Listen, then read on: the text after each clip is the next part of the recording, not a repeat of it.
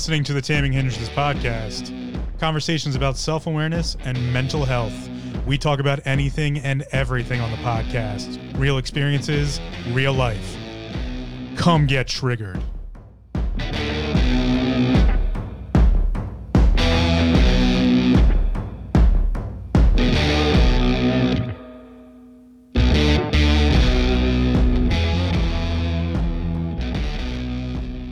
Welcome to another episode of the Taming Hindrances podcast. As always, my name's Phil. I'm the host and creator of the podcast, and I have another episode for you. And uh, this episode is brought to you again by some tarot cards. Um, I decided to continue with this this uh, this idea of pulling some tarot cards to come up with a topic for the episode. Uh, so I did that with uh, episodes 43 and 44, the last two episodes, uh, Love and Faith. And I did it again today. And today's topic of discussion is purpose. And it's it's a little it's a, it's multifaceted in some ways. I, am entitling this one purpose. We're going to go over what purpose is as far as definitions, but I'm going to bring in some other uh, some other words here, some synonyms and some antonyms um, to kind of give us a better understanding of what I think the cards were kind of telling me that you know something that needs to be discussed because as far as I go with this, you know, this adventure, this this um I don't even know what to call it anymore. This delving into what spirituality is, I just keep returning to it's personal it's it's just a very personal thing. So it's almost impossible to define spirituality to an individual because it is the individual. Your spirituality is going to be your own, mine's going to be mine, someone else is going to be theirs. And the interactions between those things are something we don't see very often. We often like to say that, you know, spirituality clashes when it comes to religious beliefs and, you know, I think it's bullshit. I really do. I think that's part of the lie. I think that's part of keeping people separated, keeping people apart from one another, saying that somehow, you know, your religious belief structures, the things you should, you know, have faith, the things that you have faith in, somehow separate you from someone else. When it's completely opposite. Remember, I've talked multiple times about duality actually being trinity. And in this case, specifically when I talked about love two episodes ago, and I said how, you know, I don't believe love has anything to do with spirituality. It's just a conceptual idea. It's just a, a functional way of expressing something, seeing something, interacting with something.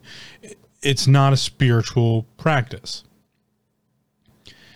It may affect spiritual nature, but it's it's not a spiritual. It's a conceptual idea. It has nothing to do as it's not a principle of action or principle of of the system known as humans.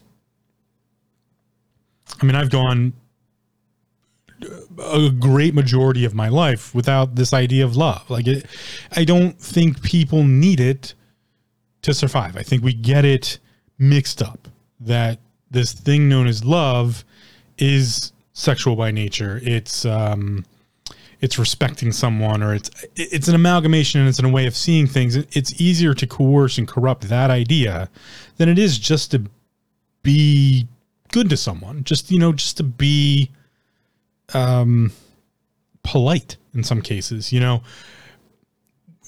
So you know barring going back into that topic because i've already discussed it looking at this thing known as spirituality and how we constantly i mean constantly use it as a separation factor in today's modern society is it's not only problematic, it's a lie. It's an absolute lie.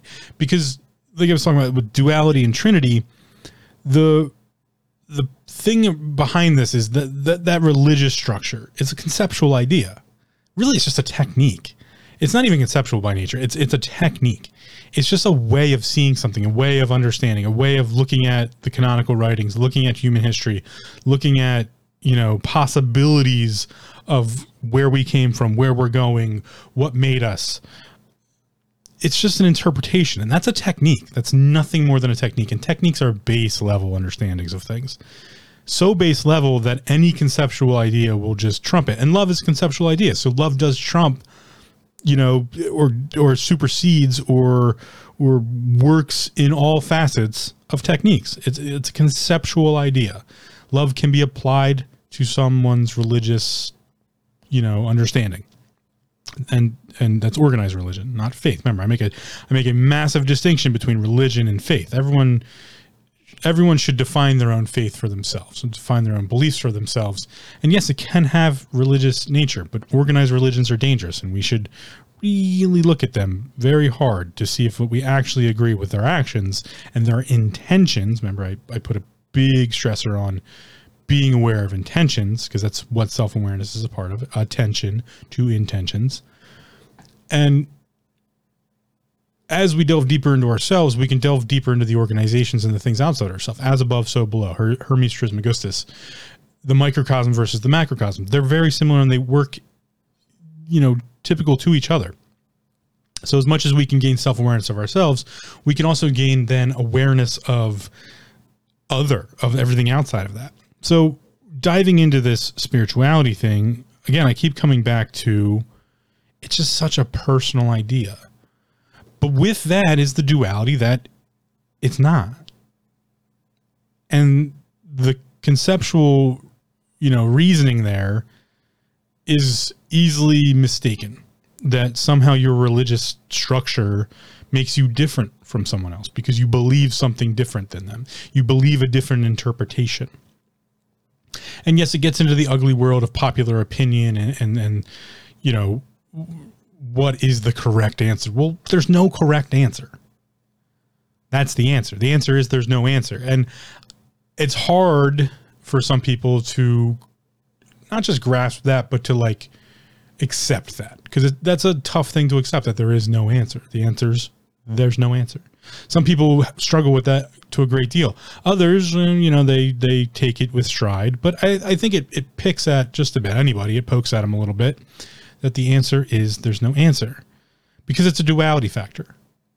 The real thing, the thing that's always hidden from us is the Trinity. It's it's the what is the coin in this situation? Remember, yin yang, it's just the measurement of two sides, but that that thing is a coin. You know, we can be measuring light, and on one side we have no light, known as darkness, and the other side we have really bright light, something like the sun. It's just a measurement structure. Without one, you, you can't even measure the other. But the, the coin itself there is light. And the same thing goes with religions and spirituality. And it's just a coin. What's your measurement of that coin? That's the side you're on. It doesn't make you different from someone, though, because everyone's measuring that coin all the time. They're constantly trying to figure it out. And that's where our topic for today comes in purpose. Because a lot of times these ideas of faith and belief in our community and our our religious leaders they're trying to give us a purpose. Even your teachers in school try to give you a purpose. You know the purpose to learn something the purpose to better your life the purpose to all of these different possibilities of purpose. So what really goes into it? And to add the spiritual part to it why does it matter so let's start with a definition, um, as I like to do. Purpose from Merriam Webster's dictionary something set up as an object or end to be attained. Something set up as an object or end to be attained. A subject under discussion or an action in course of execution.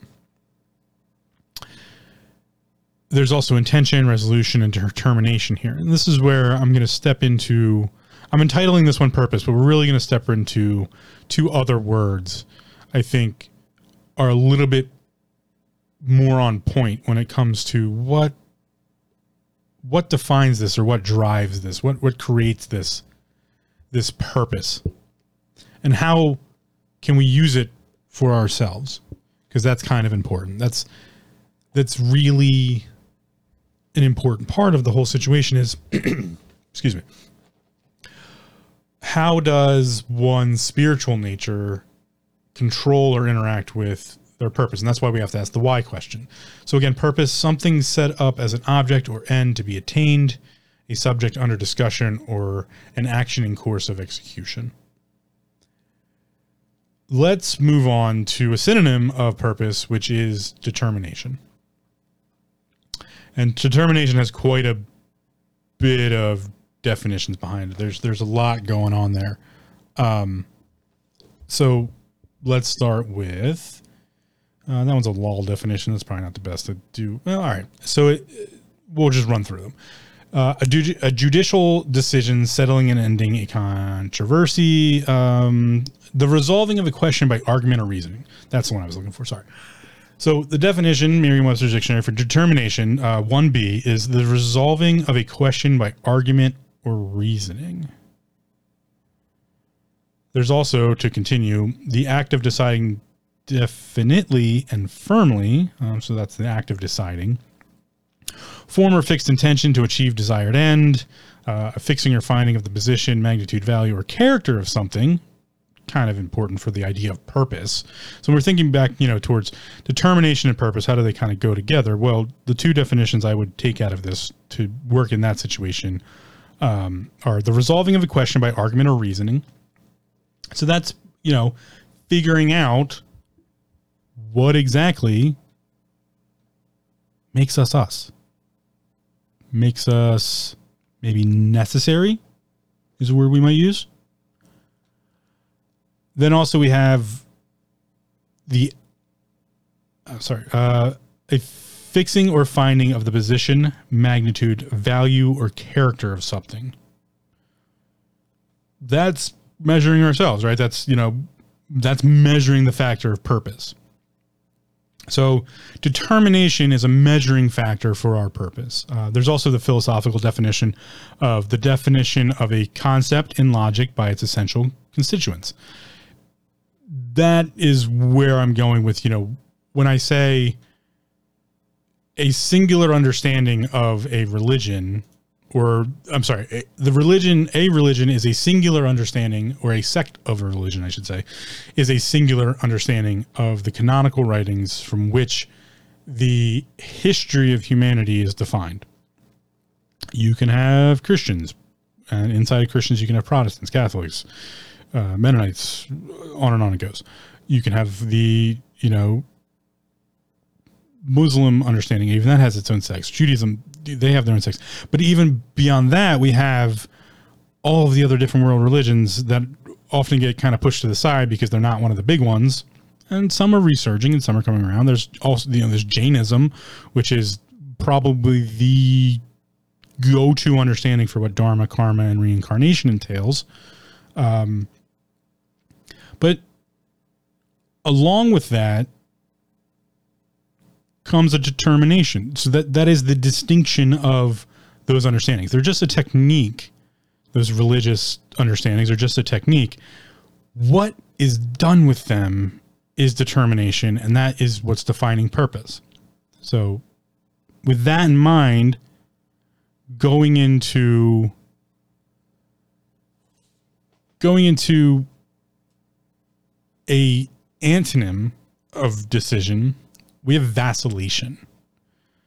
And this is kind of I'm going to get into the cards here in a second. This is kind of where like I started well, I started at the end and I always work my way back. It's just how my brain functions or just how I come around to you know expressing something or understanding something. So vacillation is an act or instance of vacillating. And vacillating is to waver in mind, will, or feeling, hesitate in choice of opinions or courses, to sway through lack of equilibrium. Read that again. To vacillate, which is the act of vacillating or vacillation, to waver in mind, will, or feeling. All things that I would say are expressed through our spiritual senses as well as our physical senses. So, as above, so below. This is very conceptual. Hesitate in choice of opinions or courses to sway through lack of equilibrium. Well, there's that equilibrium thing. Equilibrium is a balance structure. So, this is, I think, what a lot of people struggle with. And maybe you've never had the word to put on it. This is one of the words you can put on it to vacillate or to to be in vacillation. To vacillate, again, is to waver in mind, will, or feeling. This is partly actually not even partly. This is the act of being stuck in your own mind. And that's where I I got to is you know when I was going to the cards. So when I was choosing cards today for this topic, I started with the Six of Wands. And the Six of Wands is a celebratory um, representation of like a victory or a a really a recognition of one's efforts and the the things someone has done to do something. So this is, you know, this is you going through school. This is you getting your degree and then everyone's celebrating that with you. Um, the problem with that is if you look at at least the representation I have of of the six of wands, the six of wands is that representation of the end of the goal of the the the celebration of the victory of accomplishing something. And often or not we rely on other people for that in this representation on this card the individual uh, who's riding on horseback raising their wand and wands often look like spears just to give you representation. Um, they're raising it the lowest. Everyone else has theirs high in the air you know and they're probably cheering and you know waving flags and all stuff. And this individual is just just holding up their wand. They're not really they're not really celebrating the most and looking at that I, you know I, I drew some other cards and the next card i drew was the eight of swords. And the Eight of Swords is uh, the sword suit is um, representation of our, our our mental states, our the you know things happening in our mind, and the Eight of Swords is a a, a woman bound, you know, outside of a, a giant castle keep in the barren this barren land situation, um, with swords stabbed in a circle, stabbed into the ground. Like is it, this is an entrapment. This is a representation of being trapped in your own mind, not seeing that victory, not seeing the representation of all the effort and all the things you've done. And as I kind of, you know, started to put these two things together, I, I drew some other cards and I also drew uh, the seven of coins. And the seven of coins is a representation of sitting back, waiting, learning about you know what's going on, taking a, taking a almost like an inventory. Uh, you know, things are they're progressing, but they're not there yet. It's this kind of in between period of the harvest of, and that's kind of the representation is.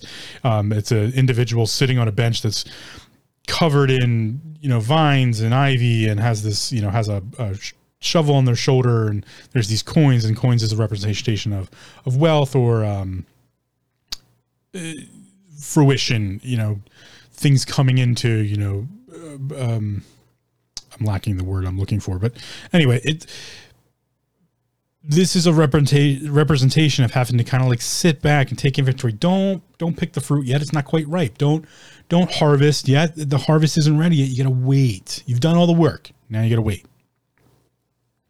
and then uh, one of the last cards I picked was the star card. And the star card is a representation of like taking time to heal. That, yes, you have put in all of the work and now it's time to take time to heal. And all of these combined, I wasn't quite sure where to go with this episode yet. So I picked one last card. Um, I usually like to keep it to four, but in this case, I was just like, you know what? I think I know what's going on here, but I don't really know what's going on here. And the last card was the Four of Cups. And the Four of Cups is a representation of depression, of melancholy, of boredom, of of just just not looking outward. It's it's represented by an individual uh, leaning against a tree with their eyes closed, and uh, an etherical figure bringing them a cup. And a, a cup is, you know, these are representations of emotion and and feeling and and actions and you know it's it's very human you know what the, are the cups full? Are they empty? Um, and this individual has three cups on the ground that are are nearly full. And then they're being offered another and they just they, they're being offered another cup and couldn't be bothered. And so together all of these things brought me into a mentality of when we're stuck in our own mind, it can sometimes be nearly impossible to celebrate our victories, to look at our achievements, to even think about what the next step might be. That is clinical depression. You know, and I don't get into the world of clinical depression. I talk about depression as a, a useful tool of self awareness, of action. And this is kind of the mixed up realm of not knowing what to do with that idea. And so this entire time, nearly 44 episodes, almost four, you know, 44 episodes, including this one, of talking about self awareness, mental health, what spirituality might actually be. I've left open the interpretation of learning about your own depression, how one might use it. And it dawns on me that just like these cards kind of represent being aware of what you've done, at some point you have to acknowledge it and you have to do something with it.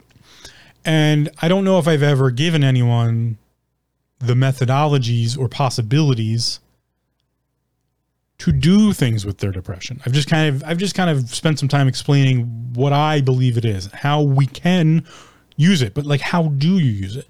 So going back to purpose, I think purpose is a good representation of that. Something set up as an object or end to be attained. That covers nearly everything in our lives.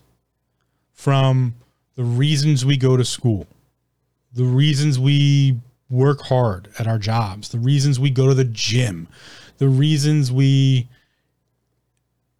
study our religions further and really, you know, look at our faith, the reasons we continuously express love to our, our partners, our family, our friends, the reasons we interact with our community.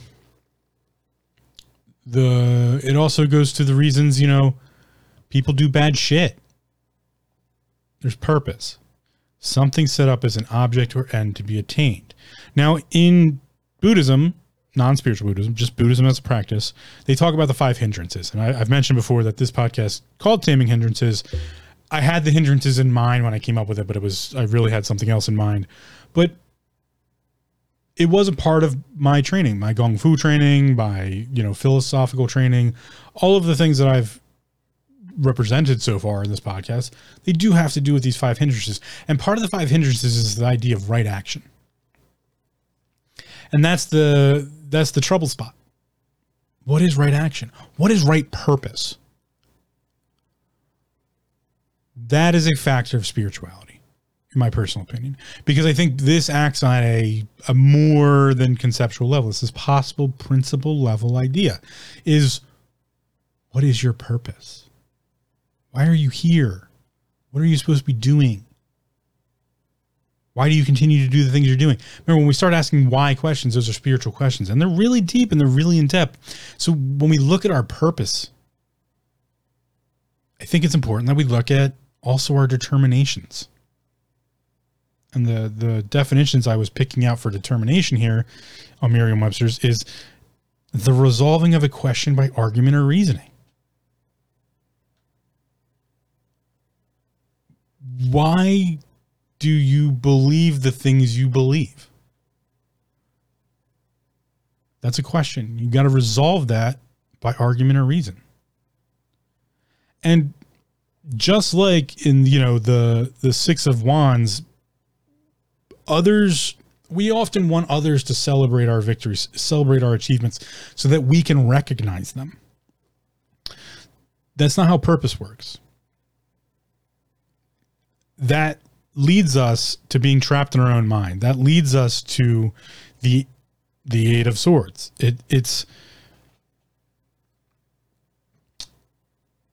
if all we do is allow others to define our purposes for us, we're trapped. We're empty. We don't have purpose at that point. We're the purpose is to fulfill others' needs. And although that could be your purpose in the end, if you're not fulfilling your own needs, it leads to a damaging, destructive world. A world where you can't use your depression at all because it's not yours now. So I've I've come to this conclusion. And I I'm a little hesitant to share it because I don't know I don't know where it leads. And that's troubling because I thought I was kind of, you know, going down the right path here. But this whole working with divination thing and allowing the cards to kind of the, the tarot deck to kind of weave an understanding of what I should be talking about in each podcast episode has brought me to this new place. And this new place has this conclusion that yes, your depression is absolutely yours. It's unique to you. It's who we are. I can't understand yours. You can't understand mine, but we can definitely try. And, you know, I've talked about how that's unconditional love in some cases. And I've also figured out your depression might not be yours.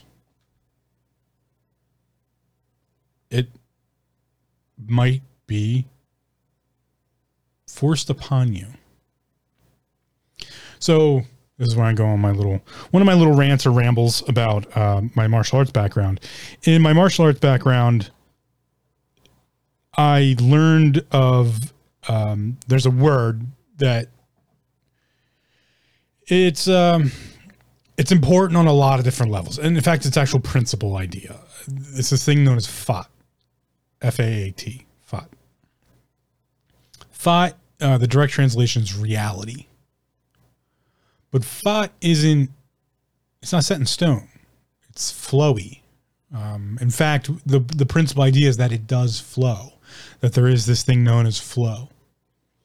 And that flow is controllable by any party at any time.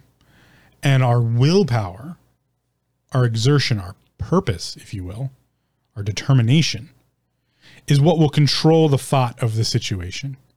And often, as I've mentioned many times before, the idea of war starts in the mind, and, and warfare or martial action is a mental simulation before it actually becomes any physical kinetical action.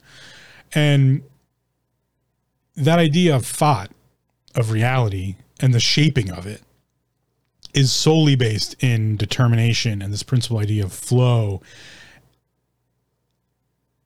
and we have to learn in that sense in the martial distinction of it. I don't know if everyone gets there with this but and it's it's not easy. It took me years to kind of really come to the conclusions that i have on this. This is the expression of one's spiritual nature. Because in in a martial situation in, in true even in true just martial arts the distinction of who's real and who's not comes down to FAAT. Comes down to this flow of reality and who has power over it. The the idea of vacillation in this situation leads to ultimately in you know if this was a true martial combative situation would lead to a death if someone wavers in the resolve if they if they have an undecided action they're going to be killed. If this, you know, if this was ancient warfare, swords and shields and, you know, even combative hands and fists, you know, those types of things on a on a battlefield that ends in death. Any vacillation ends in death. So you have to learn determination. And then determination gets solved by effective willpower. Because this flow of FAAT in the martial community, we understand it's however much you want to interact with it. And it's super multifaceted, just like purpose. So you have a lot of what's known as warrior monks. Specifically in the Shaolin Temple, they are known as warrior monks. You have the Arhat, the Lohan. These are spiritual practitioners who have physical practice because they understand the mind, the body, the spiritual, the other.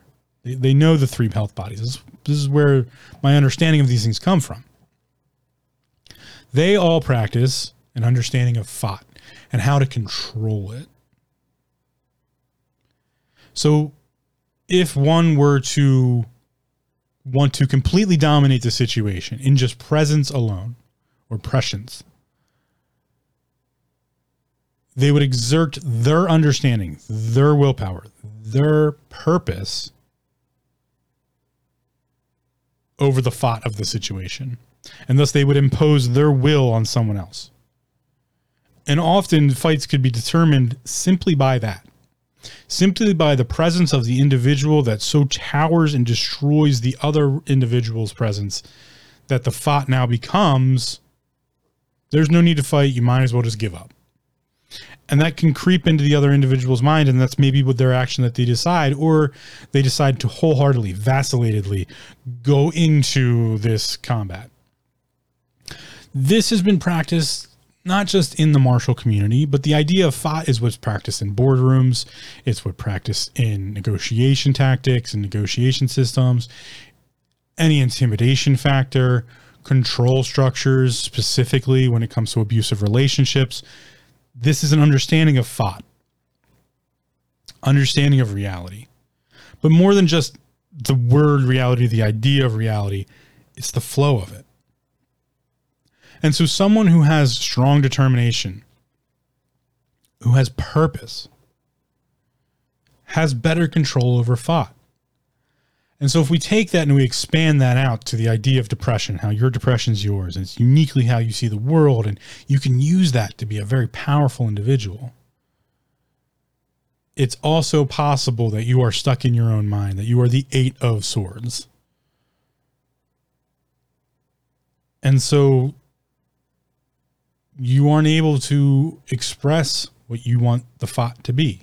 You aren't able to even interact with that flow. And this is where I may have failed you in these conversations is that I never gave the representation of how to go from that state to a state in which you could start to interact with the flow of thought, to understand your purpose, and I represented this in the differentiation of mind and body and how we eliminate all these why questions to better get self awareness and mental health. But in fact, the why questions may always need to be there because we can't separate spirituality from our lives because it's our it's our defining pieces. It's the purpose. It's the determination it's what drives us the motivation. It's what gets you back into the gym every day. It's what helps you understand the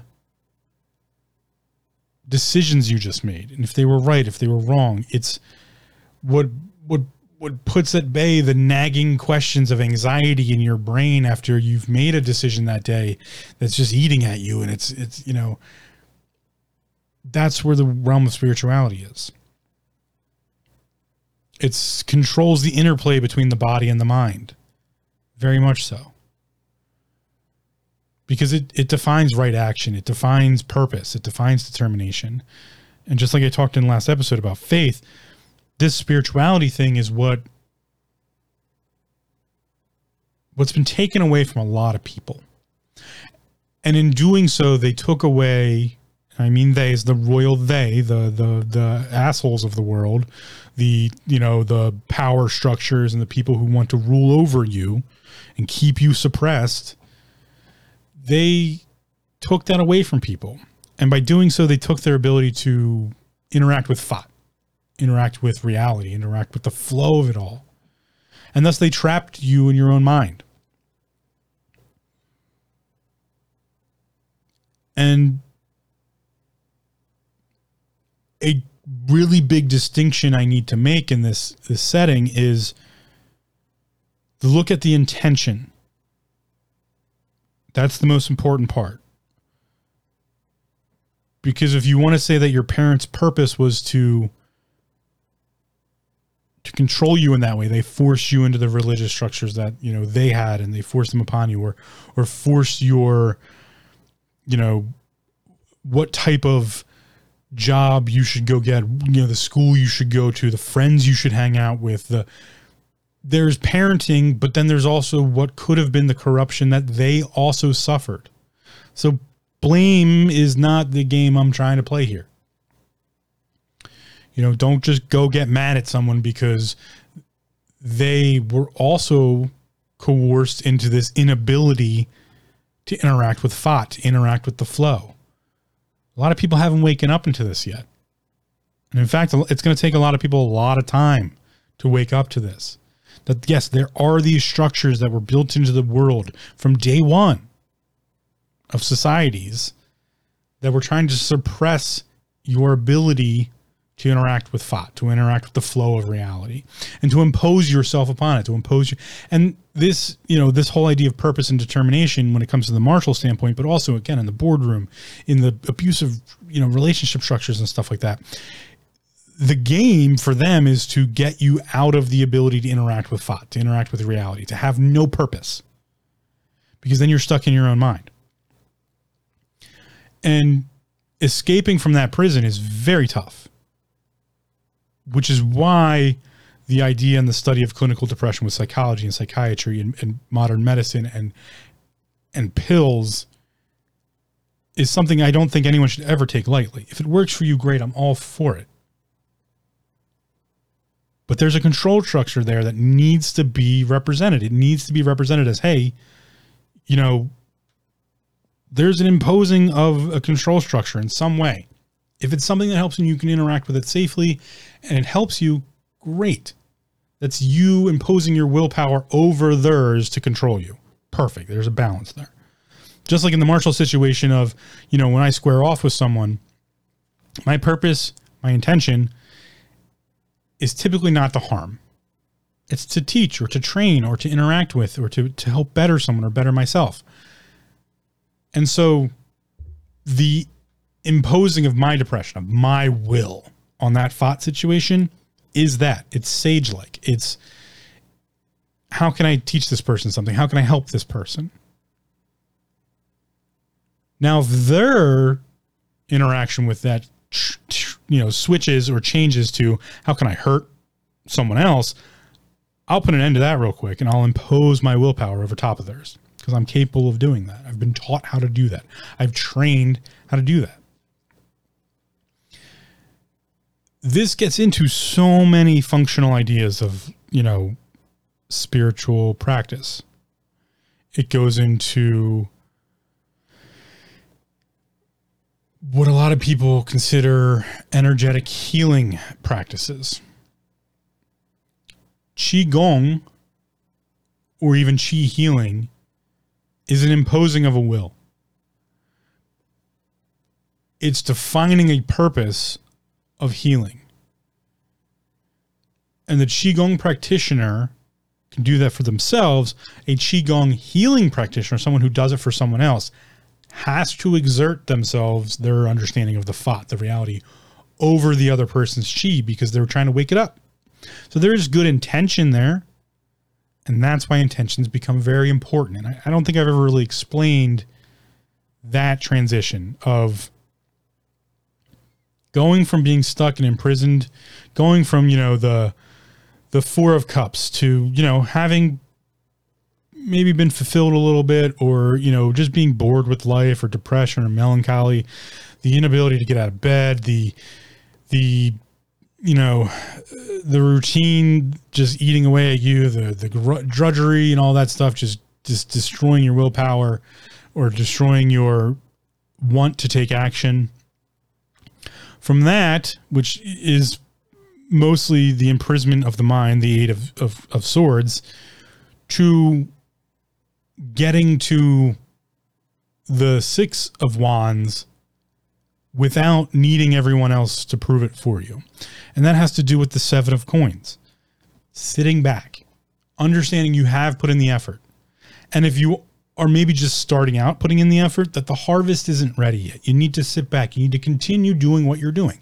Continue to look at your education, your belief, your language, your relationships, your emotions, what builds your reality, the choice, change, and perspective and how they interplay with each other, the mysteries and the systems of the world that you might have not have been educated about that you can start educating yourself about, how you define your truth, your identity, what depression really is, death, life, time, how they all interplay with each other, thoughts, and what humanity is, what the self, the is, you know, the combination of the body, the mind, and the other body spirituality, initiations, and how we interact with all of these different understandings of them, because that's what can get imposed upon us. Uh, the unknown, what else could possibly be out there? Just being open to new ideas and new thought processes. What being content feels like for you how that might build freedom in your life. What is your vox? What is your voice? Um, what is intention and how can we be aware of it because that's really the key to understanding all of the different interplays that make up this this reality interplay this flow uh, what the idea of spirituality is and what the primordials represent. Chaos, creation, order, destruction, how those cycles define things, and how we can interact with the cyclical nature of each. The cyclical nature of chaos, creation, order, or destruction, or how they all cycle together. Intuition and instinct and insight, and how those are the spiritual representations of our senses and how they interplay with our physical senses and how we might go about better relating to them or or even just feeling them even just in the slightest regard. How our imagination is the most powerful tool we have and how it is the interplay of thought and reality and flow and it is how we move from being trapped in our own minds and being in that state of depression and melancholy, no matter what outside influence comes in, no matter what is offered to us, we just sit back and we're just uh, done with it all. I'm just stuck in my own mind. The imagination is what pulls you out of that. And imagination is ruled by spirituality because it is, it is the simulation of everything. It is the greatest power of humanity. And how then our effort is what needs to be celebrated. The victory is the culmination. The the 6 of wands is the culmination that everyone else sees. Everyone else celebrates that victory, that you know, getting your degree, getting a new job, buying a new car. And some people want to go to war over it instead. Instead of, you know, the celebration is only inside of the people who are on your side. Other people are probably like, "Oh, this person with their you know, oh, okay, yeah, whatever. You you did this or you did, you know, just trying to show off. There are going to be people against you no matter what because they're stuck in their own world where they can't celebrate someone else's accomplishments because that makes them feel less because they're not proud of themselves in any way. They haven't looked inside yet. They are weak in that regard. And that's fine. That weakness is okay. They just need to represent it. They need to understand it. They need to look at it. That's the representation of the seven of coins, sitting back, taking in what's been going on and figuring out what the plan is going to be. Do I just, I'm just going to sit back and let this harvest ripen. I'm going to continue to do the work. I'm going to continue to put in the effort. And that's how we get out of the four of cups the this the eight of wands how we interact with the star card the healing the the taking time to really figure out who we are. We put in the effort and no one else is going to celebrate that for you. They only see the end results. You have to celebrate your own effort for yourself or at least at least do the seven of coins and and just be aware of it put your intention into that effort, to be aware of the effort you're putting in. If it's literally just picking up the piece of trash you threw on the floor because you're just so done with it and your you know your abode your home your apartment wherever you're living is just a it's a disaster because you just can't be bothered because fuck it who cares anymore? And you just you know take the candy wrapper or the or the bottle of water and you just drop it on the floor. I'll get to it later the small amount of effort which actually seems at that time a giant amount of effort, just to pick that up and put that in the trash instead of leaving it on the floor. Or pick up the t-shirts, pick up the underwear, pick up the, you know, stuff, all the clothing you've thrown around the floor and maybe didn't make it into the hamper, or to fold the laundry, to, you know, switch the laundry that day instead of waiting tomorrow and letting it get musty. Those little pieces of, in, of effort, they're what matter.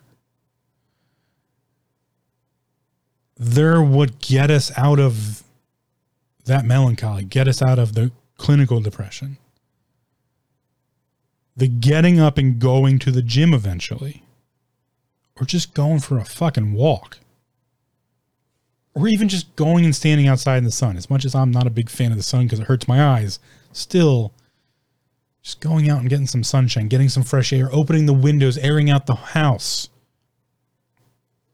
doing five push ups, some jumping jacks. Eating a slightly healthier meal one day out of the week comparatively to all the other meals these are all the starting locations, all the starting pieces, all the little things that matter.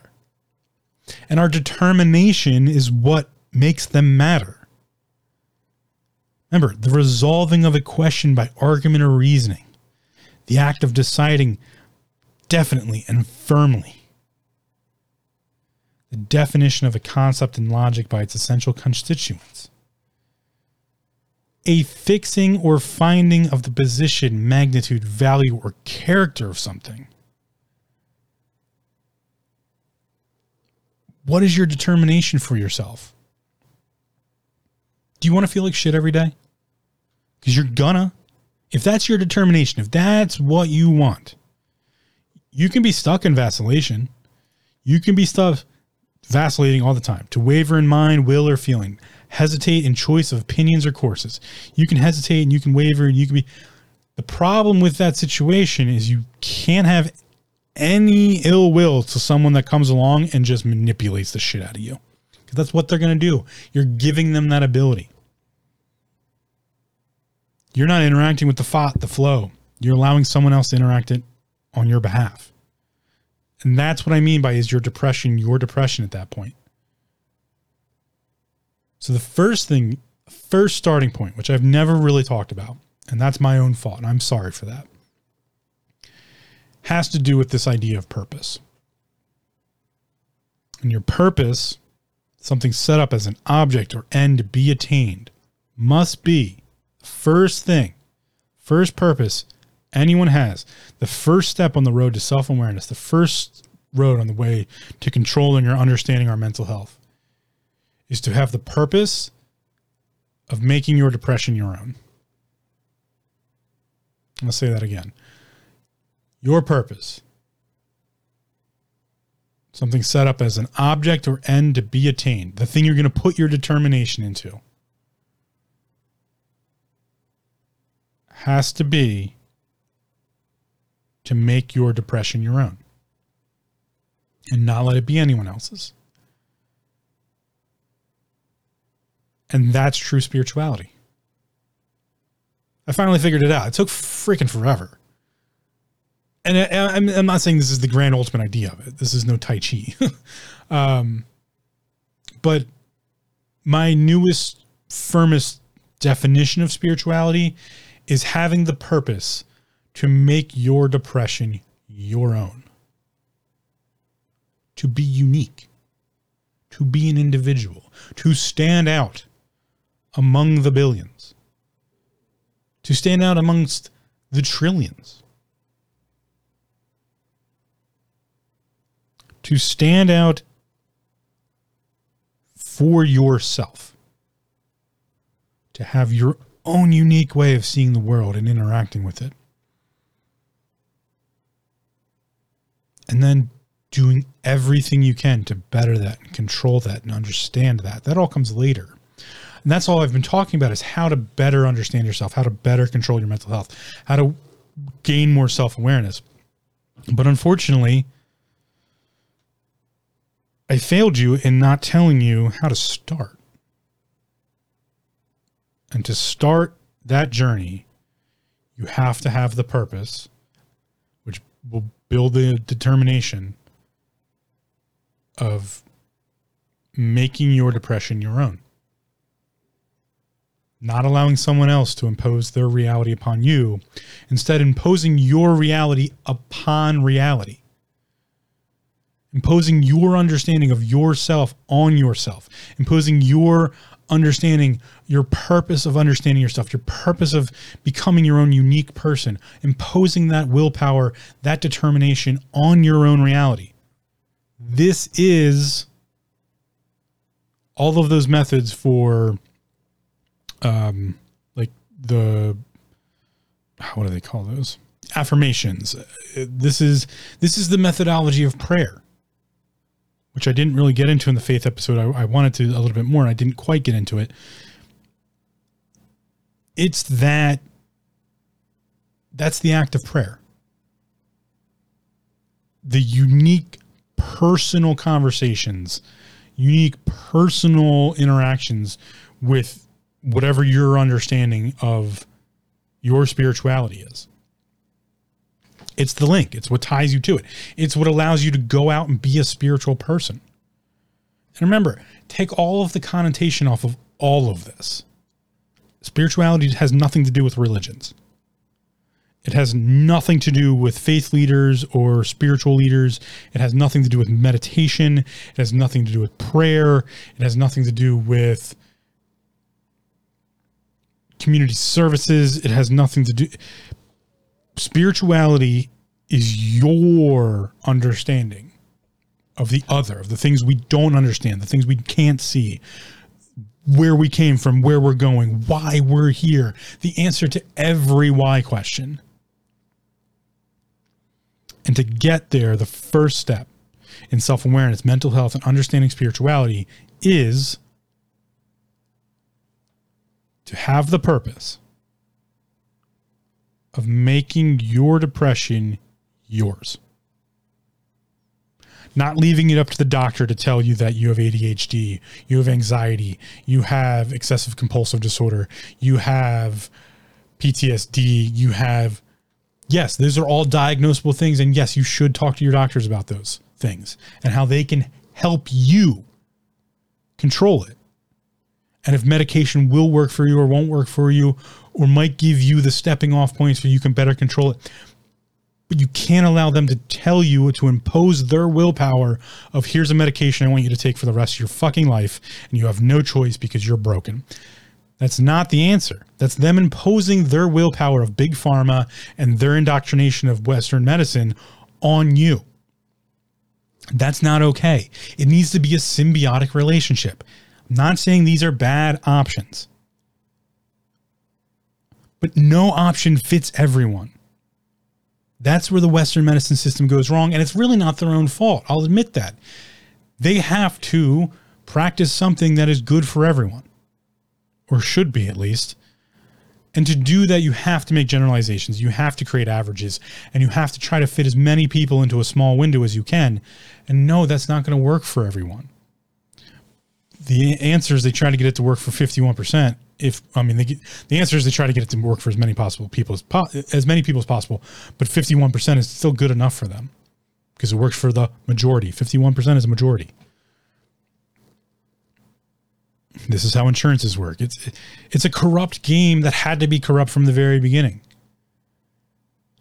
The problem occurred when that became the be end end all. Take a pill, you'll feel better. That can't be the be end end all. That doesn't work. Eastern medicine has been screaming that for centuries. Getting heated, getting on my soapboxes as I usually do. Um, that's why the first step needs to be that it's your purpose needs to be that it's it's your depression. You're going to take control of it. You're going to be responsible for it because it's uniquely who you are, and you should be. You are a unique, amazing individual.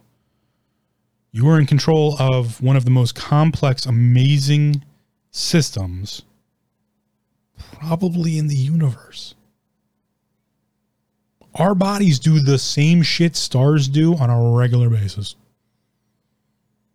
They also do the same things other animals do and trees do and plants do. And They do all of these chemical processes all the time without us even thinking about it. These fleshy coral reefs we live in are unfathomably amazing. We don't even know everything about them yet. We take that for granted. We choose not to understand it. I would really like to see an education system where you had to take years and years of anatomy and physiology. Really come up with a good understanding of what the body is, what genes are, how they're expressed. Just the anatomy of the brain and how it's nervous, how the nervous system works can change how someone understands what they're going through on a daily basis. That, oh, yes, the donut makes me feel good right now, but I might feel a little shitty later. And I need to balance that out in some way.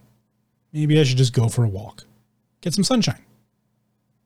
Maybe I need to just pick that extra article of clothing off the floor, put it in the hamper, and then look at the hamper bag and go, oh, fuck, it's, it's full again. I got to do laundry again okay, all right, all right, all right. I'm gonna grab the laundry basket, and I'm gonna oh crap, I'm late for work. Uh, all right, I'm gonna grab the laundry basket. I'm gonna put it in my way, so when I come home, I have to I have to literally run into it.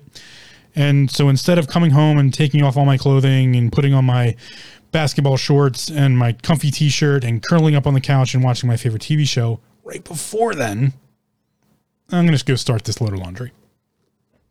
Okay. It's it's these little things. And i've talked about them again when i did that rundown of you know all those things i was talking about every episode. You know the education beliefs languages how we use initiation the unknown the the different primordials all those things i was talking about those are just all the episodes that i've done minus the sequitur and the recap episode um, because those were kind of I mean, they are what they were. The sequitur and the recap episode were literally just recaps of the previous episodes. So, going back to how I got to this topic, and in understanding of my failure, I, I, I truly do believe it was a failure of mine to not have come across this quicker or to have hinted at it in some way because I clearly did this to my, myself. I clearly created a purpose to understand myself and i i must have done it very young and not rep- not recognized it and that's another possibility is that you may have recognized this in your past and forgotten about it you may have recognized this want this need. I think it's a, it's a spiritual need of our own to understand ourselves and where we came from why we're here. What is our true purpose? The bigger purpose not the little purposes of and those are important but like the grand purpose. Why are we here? What drives our, you know, that stuff. Put on my, you know, announcer voice. That want for that purpose at the young ages, I think we we first interact with it is dangerous and tough. You know, in the animal kingdom, a tiger or any of the big cats, it's very it's very easy to see when they learn their purpose, their big purpose. You know, when small lion cubs or tiger cubs, or even you know, any again any of the big cats, when they start first, you know, pouncing on mom's tail and and pouncing on each other, and they understand they're they're apex predators. They are hunters. They they learn their purpose real young and it doesn't go away. Yeah, there might be some wavering times where, you know, they don't lead the hunt or they fail, but they know their purpose. They are one of the big cats. They are one of the apex predators. We as humans, because of our are, are such a a long process of us growing and learning and how that never ends. we often interact with the idea of purpose very young. And it's well, it's not easy to learn, and that's often when we're the most susceptible to coercion, to corruption. I mean, at a very young age, it's very easy to push a child into thinking life's all about stuff. Life's all about toys and TVs and and TV shows and books and it's all about stuff, physical physical stuff. That's what life's all about. That's it's very easy for I mean like from the ages of 0 to 7 around 7 children are typically in a theta beta brainwave pattern situation. They don't often go into like an alpha brainwave situation. It's more of like a, a theta brainwave state, but like a higher theta where it's just like um like a daydreaminess. And what they're doing is they're programming. They're watching and they're learning. And they're simulating. You know, a lot of times I think, and I'm not a parent, and, and I'm not trying to sell people how to parent, but my interactions with kids, limited as they are, um, possibly because I fear them taking anything from me. don't don't simulate what I do, kid. Um, you know, it's easy to get mad at a child for doing something wrong. But from zero to seven, they really have no idea right or wrong unless it was showed to them. And this doesn't necessarily go away. In fact, the training of the martial systems. Ah, you didn't think I could bring this in again, did you? Uh, the training of the martial systems is that interaction. It's part of why moving meditation, getting into a theta brainwave state, and learning forms and function. It, it, why doing hand to hand combat training and what we call touching hands. Why that's an important piece of learning the philosophies behind life specifically from if it's from a Buddhist standpoint, the Buddhist philosophies, or any one of the other, you know, if it's Zen, Chan, um, if it's, um, I can't remember.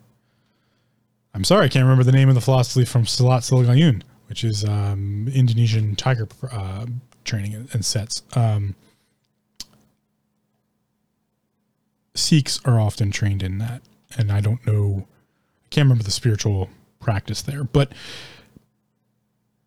all of these different ancient philosophical things typically had some sort of physical interaction with them. In fact, I mean, if you just you go one, make it broader, one step further, this is the idea of like a ritual or spiritual practice in that sense. This is why in there's the common misconception that in the meditation world you need to like sit lotus blossom with a rigid back and or or sit zazen. Yes, these practices do work, and there there are reasoning behind them because that physical uncomfortableness, that physical interaction with the form of function, enhances it. It's not necessary though. We often put like you need to like sit in like a, you know, this. It's just a part of the practice. It's not necessarily a key to the practice. In some cases it is, but that's the system, not the practice itself. Anyway, that physical doing, that physical mimicking, mirroring. It's no different than the children, you know, zero to seven, maybe maybe to nine. You know, trying to do what their parents do or what the adults around them do. The most unsettling thing to me about a child is the eyes because I pay a great deal of attention to people's eyes. Eyes tell you intention. They tell you they tell you all sorts of things. Watching people's eyes really can key you into a lot of things. Body language, yes, definitely, but the eyes, you know, it's been said before, and I know it's kind of cliche, but the windows to the soul. Children's eyes are unsettling to me because they don't know they're doing it, but they're trying to look into you. They're trying to look through you. They're trying to see quote unquote aura. They're trying to see you and what you're doing, and they are reading and calculating and watching. They're not dumb, they're just not trained yet. And so they want to be trained. That's their purpose. Their purpose is to say, How do I become like that big person? And then they start to, you know, later on they start to attach to what kind of big person they want to be. And that gets into a whole representation of other things that, you know, someone else is much more qualified to talk about than I am. But seeing that, seeing it in their eyes, very unsettling to me. Watching a small child's eyes, specifically like ages like one, two, three, four ish, and the way they watch adults or watch animals or what they're paying attention. They have determination and willpower. Their reality that they're trying to build is mirroring that, is to mimic that. And that's why they often try things that they're not capable of doing. Because we're big adults. We can lift heavy things. The milk jug is literally nothing to us. I'll just pour myself a glass of milk, no big deal. To a child, though, that thing's like lifting 100 pounds. So they try and they fail, and they spill the milk all over the floor, you know, that cliche idea, and then we get mad at them about it. Instead of showing them, this is a little too heavy for you right now. Instead of showing them a technique that maybe will make them successful, we get mad at them. That doesn't make any sense. That's us imposing our thought, our reality upon them that we're just going to get mad about this because we don't understand it. So it's a, mis- it's a misunderstanding between child and adult. Simple as that. Because that's the way I see it. How am I going to get mad at a child for trying to mimic my actions? That's why I don't interact with children a lot because I do a lot of stupid actions, you know? So that all has to do with purpose. Because that's their determination. Their determination is to mimic you, to mirror you, to learn from you. It's the same thing animals do. Little baby cubs of any animal sort, little baby giraffes, little baby horses, little baby everything, watch their parents. That's how they learn to survive. Why would we think it's any different for a child? A human child. They just get a longer point in time to do it because we've decided that for them that they need all the they need all this extra time. Their bodies are still growing. It takes a really long time for a human body to grow into something that's functional to be used in adulthood or in, in in service to the community in interacting with the community and helping the community like it's crazy what a body goes through a human body goes through from age 0 even just conception to functional adulthood around 28 to 32. Oh, you thought I was going to say 18. No, no, no, no, no. That's just some stupid idea we came up with about like this is when adults, uh, you're an adult at 18. It used to be a much before that. It used to be 15, 16, it used to be 14. We've just kept pushing it back. But as far as the function of the human body, uh, you're not really an adult till probably somewhere, depending female, male, female 28 ish, male 32 ish. So somewhere in between there, 28 to 32. Why that number is important is because every seven to 11 years, we interchange all the cells in our body. From seven to 11 years old, all of the cells in the body are new. We've gotten rid of all the old ones. Apoptosis, that's the body's purpose. The, the body's purpose is to grow, to survive, to be this coral reef we use. Our mind's purpose is to learn, to watch, to learn, to mimic. That's its determination. What about the spiritual? Right? So it's every 7 to 11. So 7 to 11, 14 to 22. And now the number gets bigger here. And then 28 to 33. So 28 to 33, I should say, instead of 28 to, to 32. I'm just kind of taking averages there. But yeah, 28 to 33. Somewhere around there. 21, 20. Yeah, because you could have four. Um, sorry, I do the math in my head real quick because I know I skipped 21 for the seven years ones, but it's an average. Um, again, going back though, like, so yeah, think like really like physically. All right. So I've separated out mind, body, other, right? So the mind is a continuous growth pattern. It continuously builds on the last it just goes okay uh, more logic more reason more mimicking more mirroring more this, that, and the other thing. So the, again, the first step that I've I've never shared, nor did I have really figured out. I mean, I had figured out, but I wasn't able to share because I had done it apparently so many years ago. And again, this is my own fault. I failed you in this. Our purpose must be in the mental for the mental health body. The purpose must be to be aware of and take control of our own depression. To make it ours. Our purpose must be to make our depression our own. That's where our uniqueness comes from. Because that's really what we want. We want to be unique individuals. Every child wants to be unique. Every child wants to be their own purpose, person. Even in the animal kingdom, like you, you can see personalities and things. The way one lion cub interacts with the other, or you know, you can see these things. We have that also in humanity. It's much more complex in humanity, but every child, every child's mind is trying to do that at first it's trying to be like its parents and its adult figures that are around it to learn to mimic to be uh, a, a, a, a functioning body and it's it's the learning of those things imagine as an adult you didn't stop growing how tough life would be if all of a sudden your hand was two times bigger than it is now like shit i gotta learn how to do my job all over again because my hands are gigantic. And it just happened over the course of like two or three years. Just like, ah, ah, crap. I used to be able to do such fine motory skills or go the other way. Maybe, you know, you lose a ton of weight or you become really flexible, how you can like do things differently now. Kids happen to do that stuff all the time. They're like, uh, my hands are far too big now to pick up the tiny little Lego brick the way I used to. Now I have to figure out a new way. Now it's frustrating and I'm mad. So I break all the Lego bricks and I leave them on the ground and I walk away. Did you look at it that way? I don't know. See, this is where I'll digress a little bit.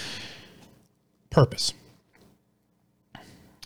to attain self awareness and to control our mental health, and to also understand our spiritualities. We must first have the purpose of making our depression our own. That's that's the first place to start.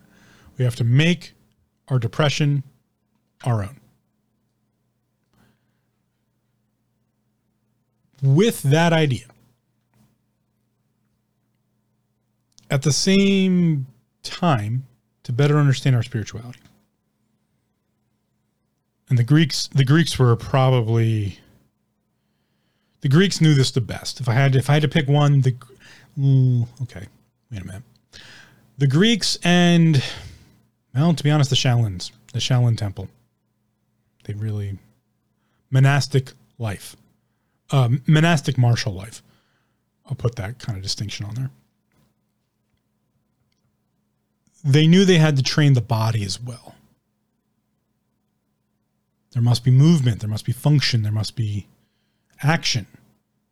Keep this physical form healthy. So, first, our purpose must be to make our depression our own. That starts the process. That is the very beginning of the process of self awareness.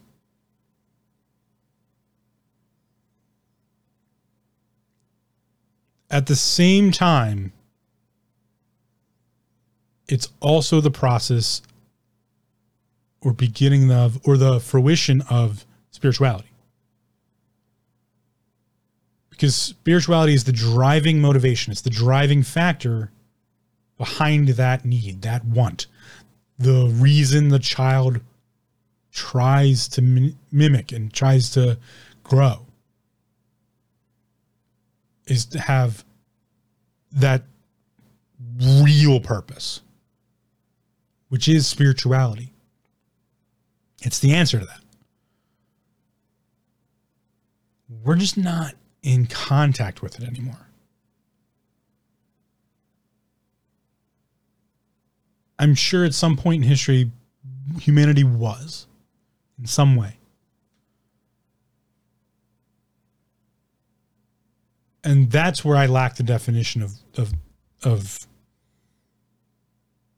what it entails. I think in this episode, I've, I've come to a little bit of a conclusion of that idea of spirituality. that the first action of it all is to have the purpose that we make our de- our depression around. And then from there we make the distinction of the physical body, the mental body, and that there's there's this spiritual body thing. And that it's always been there. And most likely a child is the one who has the most of it. A child in a theta brainwave state I would guess is having an out of body experience more times than not. Because if you think about the way in which they see what we're doing and they're trying to mirror it, right? They have tiny little bodies, tiny little bodies. But they're trying to mimic the interaction of something that's much larger than them and thus they have to use their imagination to put themselves into that that projection why kids want to grow up because that's how they imagined it why we have envy towards others you know the smart kid in the class or the athletic kid in the class the popular kid in the class we want to be that So we try to mimic the we try to be those things. We try to mimic those things. We try for the six of wands to get people to celebrate our victories. So that we recognize them in ourselves. Spirituality, the real part of it, has nothing to do with that. It has everything to do with the celebration of effort.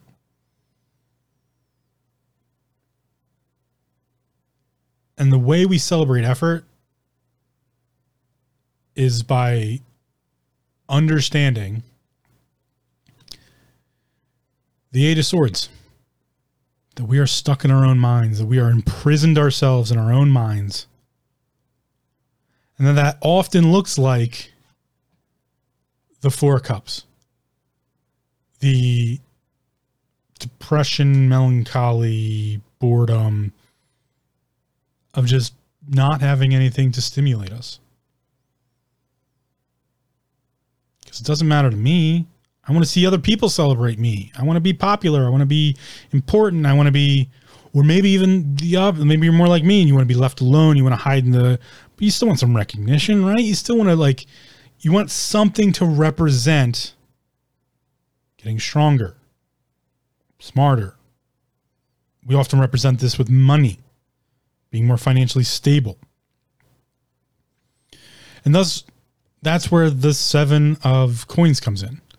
The seven of coins is that sitting back, taking in what we've done, the celebrating our effort of, all right, I've planted all the seeds, I've cultivated the seedlings, I've watered them, I've protected them, I've, you know, done all of these things and the harvest isn't quite ready yet. I can't just pick it just yet. I gotta I gotta wait. I gotta practice patience. I gotta work on myself just a little bit more. Put in a little bit more effort.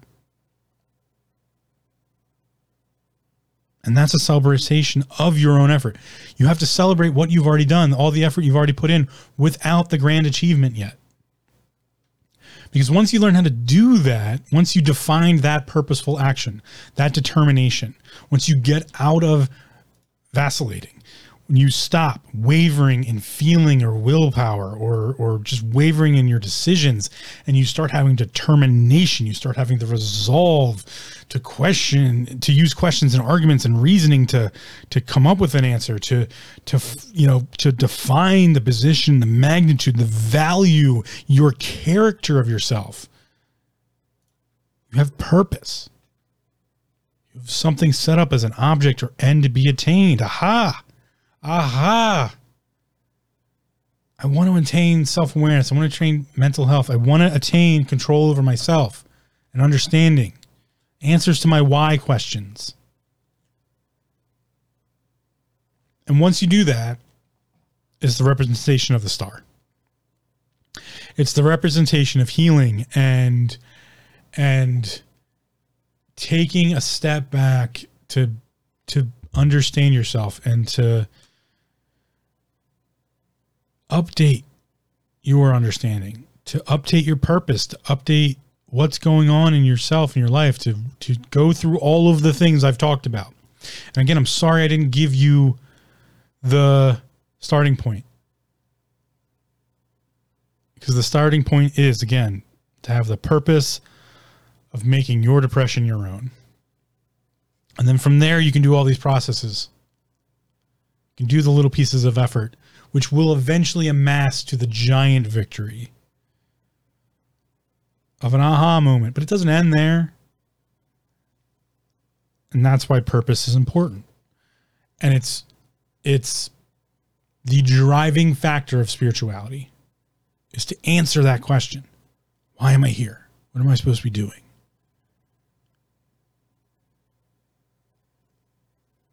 listening for those answers is so hard.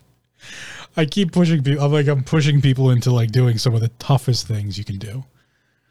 So when I talked about intuition, instinct, insight, talked about imagination, putting in effort. Um, I recently had a conversation with someone. Um, I was doing some business interactions with some banking, and uh, the person helping me you know, we were kind of just light conversation, but we got into essentially i don't want to get into the full conversation but we ended up talking about you know what's the plan where to go you know those types of things. And, i commented that i feel like i'm on borrowed time.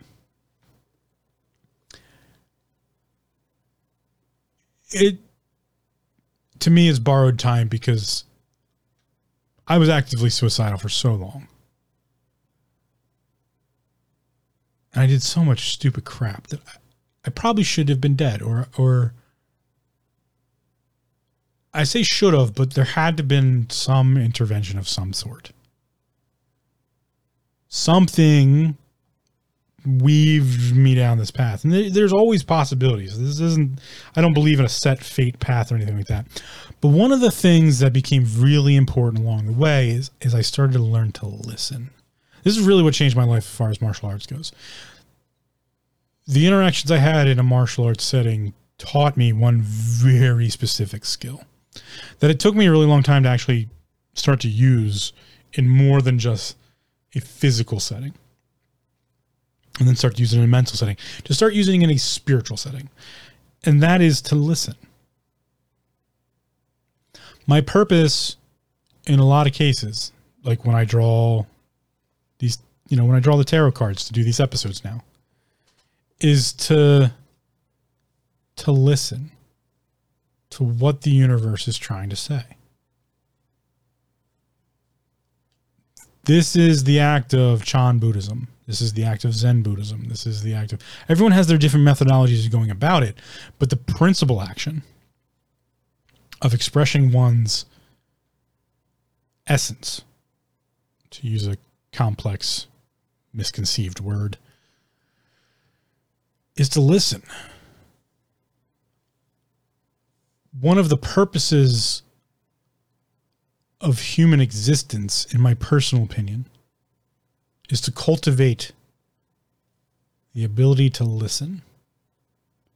And I don't mean verbally, although that is one way, but to listen to what the universe is telling you. To listen to what your interactions, your inner voice, your intuition, your instinct, to listen to all these other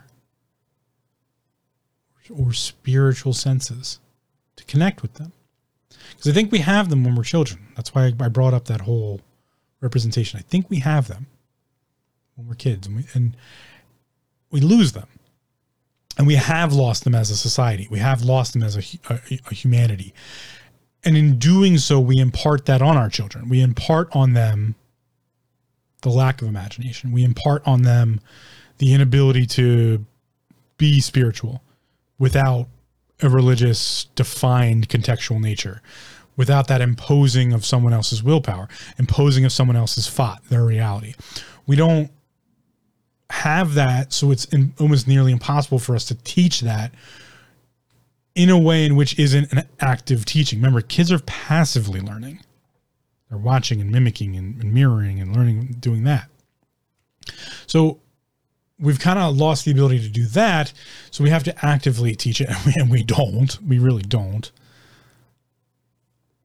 So one of the things that you can advance your purpose with, or understanding of your purpose, the bigger purpose, is by learning this action of listening.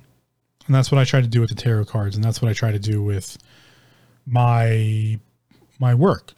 You know, as a intuitive body worker, a licensed massage therapist, I I listen to the needs of my clientele, but I also listen to the needs of the of the community. The way in which I had to listen to get to where I am now was to realize just how unhappy I was in the job setting I was doing. I was very unhappy as an accountant. It did not fit me very well.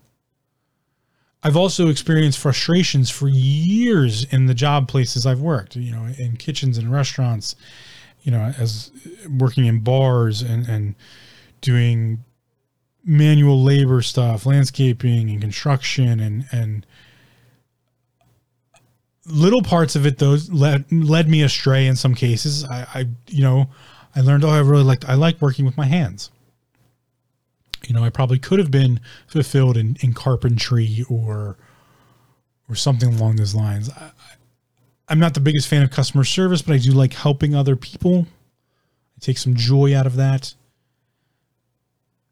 But oftentimes, all I saw was my misery. I was I was the eight of the eight of swords. I was stuck in my own mind, and that bred a very big four of cups situation.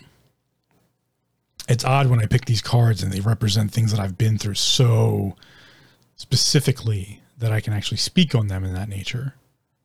Um, and it took me a really long time to do the seven of coins to sit back and to to wait and to to reap what I sowed to, to put in that effort and not have to rely on the six of wands the someone else celebrating my victory, to be important to someone else, to allow their their opinion of me to define me. And that was my star card moment. That was my or one of my star card moments was to have that healing respect, to have that oh, I can do this for myself. I can have my own purpose. I can make up my own purpose, my own understanding, my own determination, my own will. I can apply myself to thought, the reality around me. And that's when I started to learn how strong I am in that regard. And that I need to be careful with it because I'm one of those people that can manipulate others and I do my best not to, to be aware of that situation. Faults and boons. You, got to be aware of both sides. You can't just pick one or the other.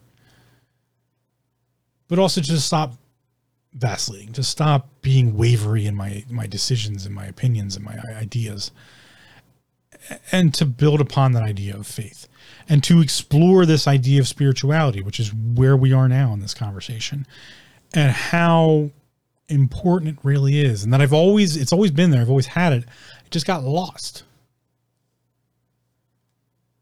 It's important to define it for ourselves.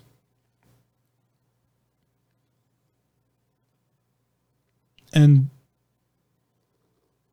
no one, including me, gets to tell you how that gets defined.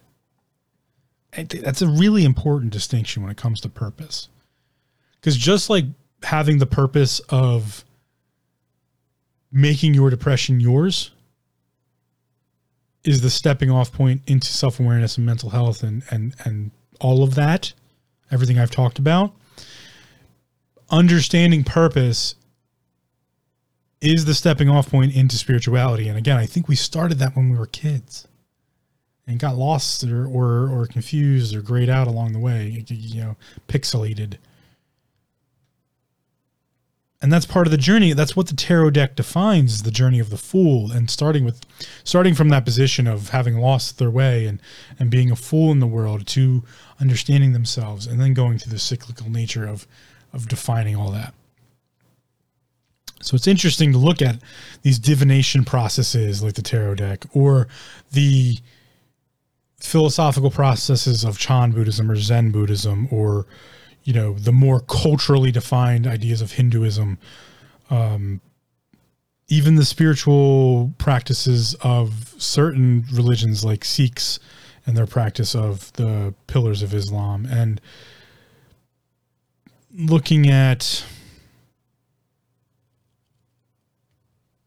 the way the way human existence has shaped itself that we forget about or have forgotten about or, or don't want to look at. What is the purpose of humanity? Why do humans exist? At some point in time, we have to come to the conclusion we have some say in that. We can't just keep looking for an answer. So, as I started in the beginning of this episode, when I said the answer is there's no answer, it's something we have to come to grasp with. We have to, we have to wrestle with. We have to fight with. We have to understand. We have to accept. Inevitably, specifically when it comes to purpose, when it comes to spirituality, the answer is there's no answer. You can't have an answer to something that's always been there. Humans have always been spiritual beings. No, we don't have scientific definitions for that or, or definement. We don't have ways in which of interpreting it in some cases, but we've always been spiritual beings. Always. This is just these physical representations are what we we focus on so heavily, and every one of these practices, from Chan Buddhism, Zen Buddhism to even Ayurvedic medicines, uh, all of these systems, prayer, they're all a letting go of the physical to understand something else. And that's the practice of listening. listening, you know, I hesitate to get into this this conversation because I don't like the vernacular. I don't like the terminology. I think it gives too much connotation. I think people take it the wrong way when you say like called to do something, called to action, that the universe has swayed you in some way. These are the words that people use in the big religions and the big spiritual communities to manipulate and coerce people. That's why I don't like them. So instead, I like to say, like, what is the, what? Listen to what the universe is trying to tell you. In my case, it's trying to tell me to teach, to to to express, to make people look at things differently, to get people to think. I don't wake people up. People wake themselves up. Just like I don't heal people, I just remind their body what to heal.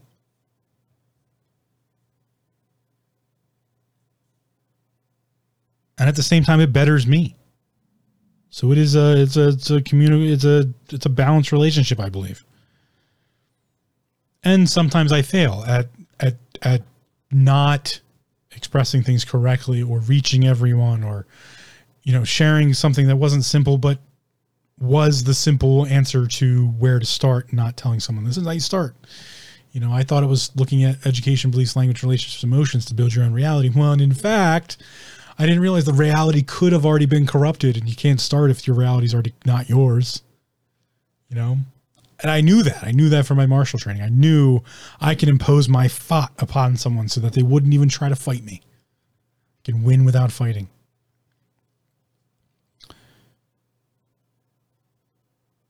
So this this intrinsical deep understanding of the world around us and our purposes has always been there. It's spiritual by nature. Spirituality has always been there. We just have to better incorporate it into our own personal depressions. which is why purpose is important and updating our purpose along the way is really important. Again, starting with the purpose of making your depression yours. That's where it starts. And then that determination gets applied time and time again to continuing on that effort. This is what allows great people to do great things.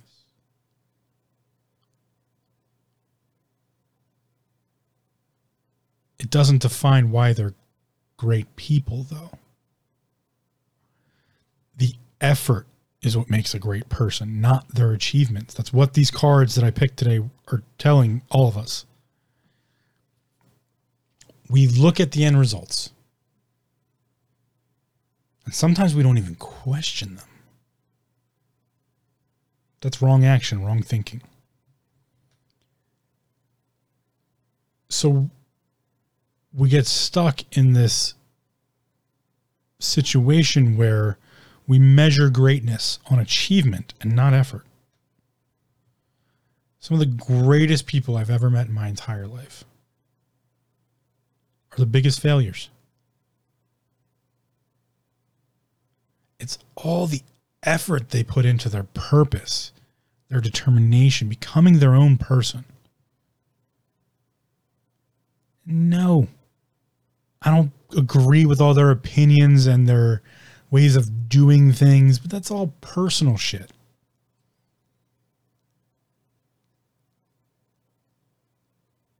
The person I met at doing my business transactions at the bank probably measures up to be a great person.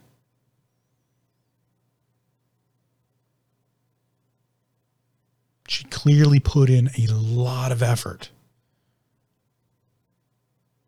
and continues to do so. Just in the, you know, five minutes of personal conversation I interacted with, you look at someone's eyes, you can tell these things. There's a clarity, there's a, there's determination in the eyes themselves. And yet you can sometimes tell when that person doesn't quite see it yet and that can be healthy too that can you know that can lead to achieving more and putting in more effort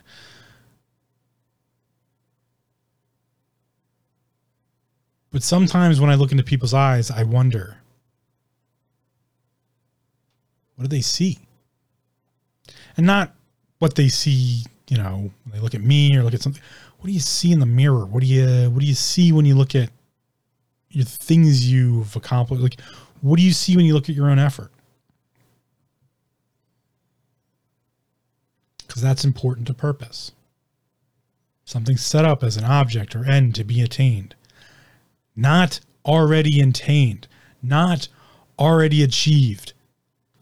It's a subject under discussion or an action in course of execution. This is the practice of effort.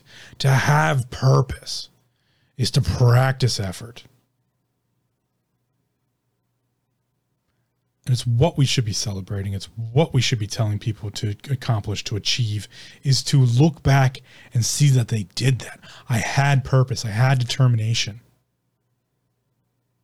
You can ultimately fail. That's fine.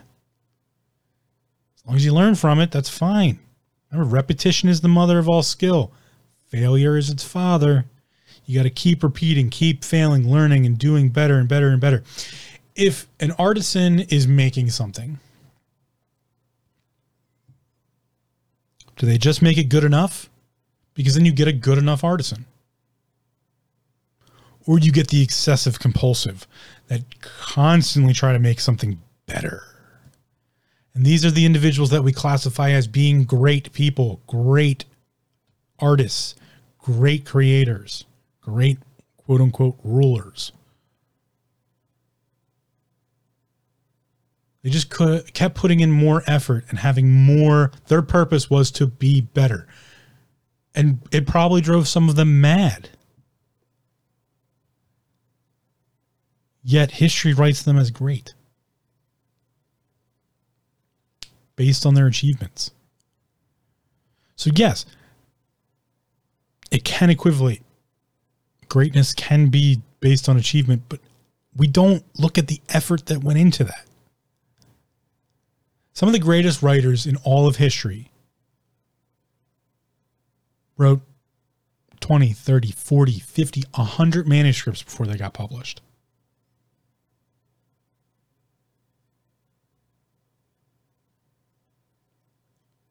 When we quote people, we never think about all the stupid shit they've probably said. We just quote the good stuff. Oh, that's a good quote. I like that. They've fumbled over their words in a speech before. They've forgotten punctuation. Like they've messed up. They've they didn't just like magically just like, oh, I'm just gonna come up with this great quote right now. It doesn't just have we just you know, that's all decided by the public. It's very rare that someone makes a great quote goes, that was a great quote. Someone's going to quote me on that. That doesn't really happen very often. That's why purpose is important. Because it's a subject under discretion or an action in course of execution. Something set up as an object or an end to be attained. Without purpose, we stop wanting to live. And I've been there. It's a tough place. It's different for everyone. That's why, that's when I learned, part of what I learned, depression is uniquely who someone is. Because you can't relate it. You can understand some of the feelings, some of the actions. You know, there is connection you can make, you can have connection, but it's nearly impossible to understand when someone gets to the point that they they think they have no purpose.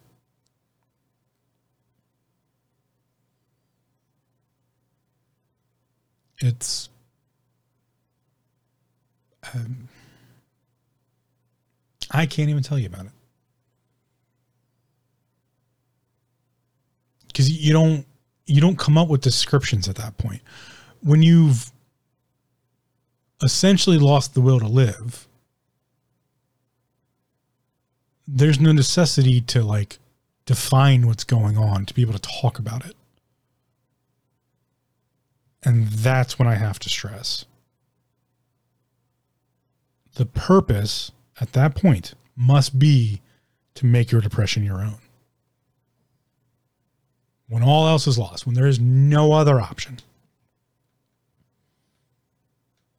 Rock bottom is the rockiest thing ever. It's, it's the bottom, it's the rock. There's, there's, the floor has collapsed. There is no even like rock bottom anymore. There's just an empty pit below the rock bottom. You're on like a ledge, and the floor has disappeared.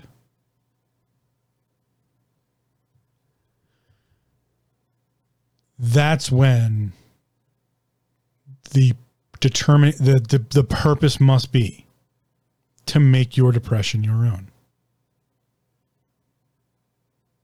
There's no other choice. That's it. But I can't make it for you. And that says everything. Simply by making your purpose to understand your own depression, to make it yours, to not believe anything I've fucking told you, to even have that adverse reaction to be like, you know what, Phil, screw you. You're wrong. You've simply made that decision. It means you've stopped vacillating, you've stopped wavering. Now you have determination. The act of deciding definitely and firmly that you're going to pursue this purpose. And that purpose can entail making your depression your own, being uniquely your own person, whatever that might look like be reverent in it, to, to, to be content in it. And then to keep delving deeper, to look at what your spirituality might entail, how your mind interacts with things, and all the things I've discussed so far in this podcast, to build your own faith.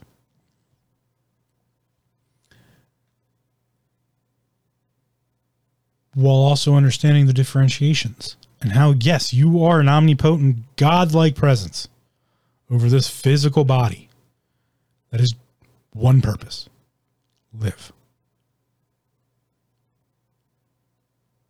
That's, that's, that's the purpose of the human system is to live, to function, to do what we tell it. It does that all the time. Even in the extremes, like hypothermia, someone plunging into freezing cold water. The body does everything it can to keep you alive without you wanting it to.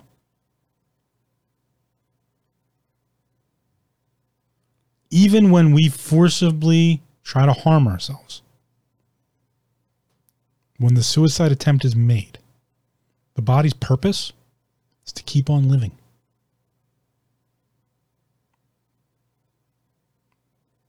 Clot the blood, stop the bleeding, compress the lungs, try to keep breathing.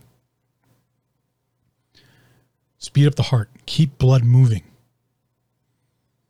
Protect the organ, organs, take it away from the hands. Protect the brain, take it away from the organs. That's the purpose of the physical body is to live. The mind gets to decide how that happens. And if it does get to continue to happen. The spiritual body is the in perpetuity. This is the conversation of reincarnation the conversation of what happens after the physical life. The scientific representation of energy can never be destroyed, it can only be redistributed.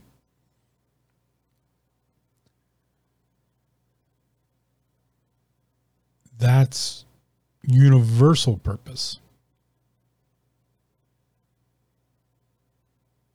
And yes, the universe has some sort of purpose it could be, even though it's an oversimplification, it could be as simple as the body continuing to live. Maybe the universe is just doing the same thing that it just wants to continue to live, keep expanding, keep creating, create more suns, more planets, more more everything.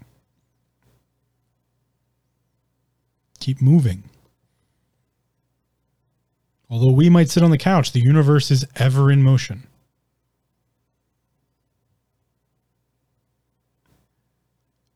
So this conversation of purpose is it's big. It's small. But it's principle.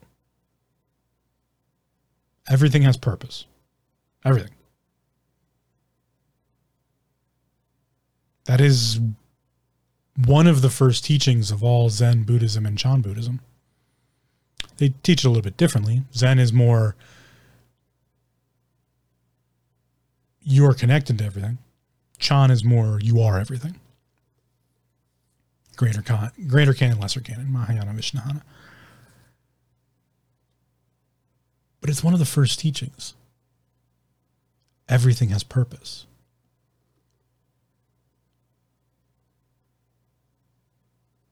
What's yours? That's all I got for you on this one. Um, the calls to action that I have to keep remembering to doing.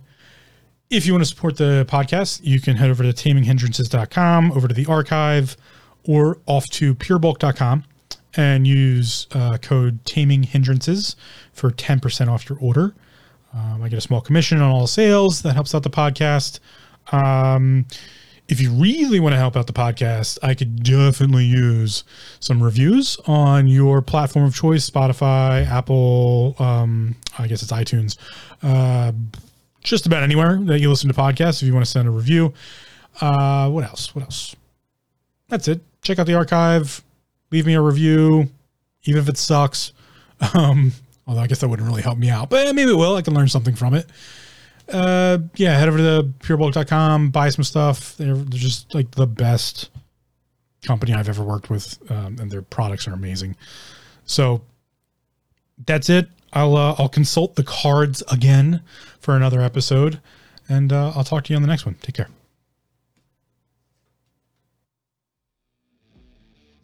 Thanks for listening. Come check us out at taminghindrances.com for show notes, links, resources, and more. Also, don't forget to subscribe to the show via iTunes, Stitcher, RSS, or your preferred platform. If you leave us a spiffy review, we might just mention it on the show. Now go be awesome, and just remember to breathe.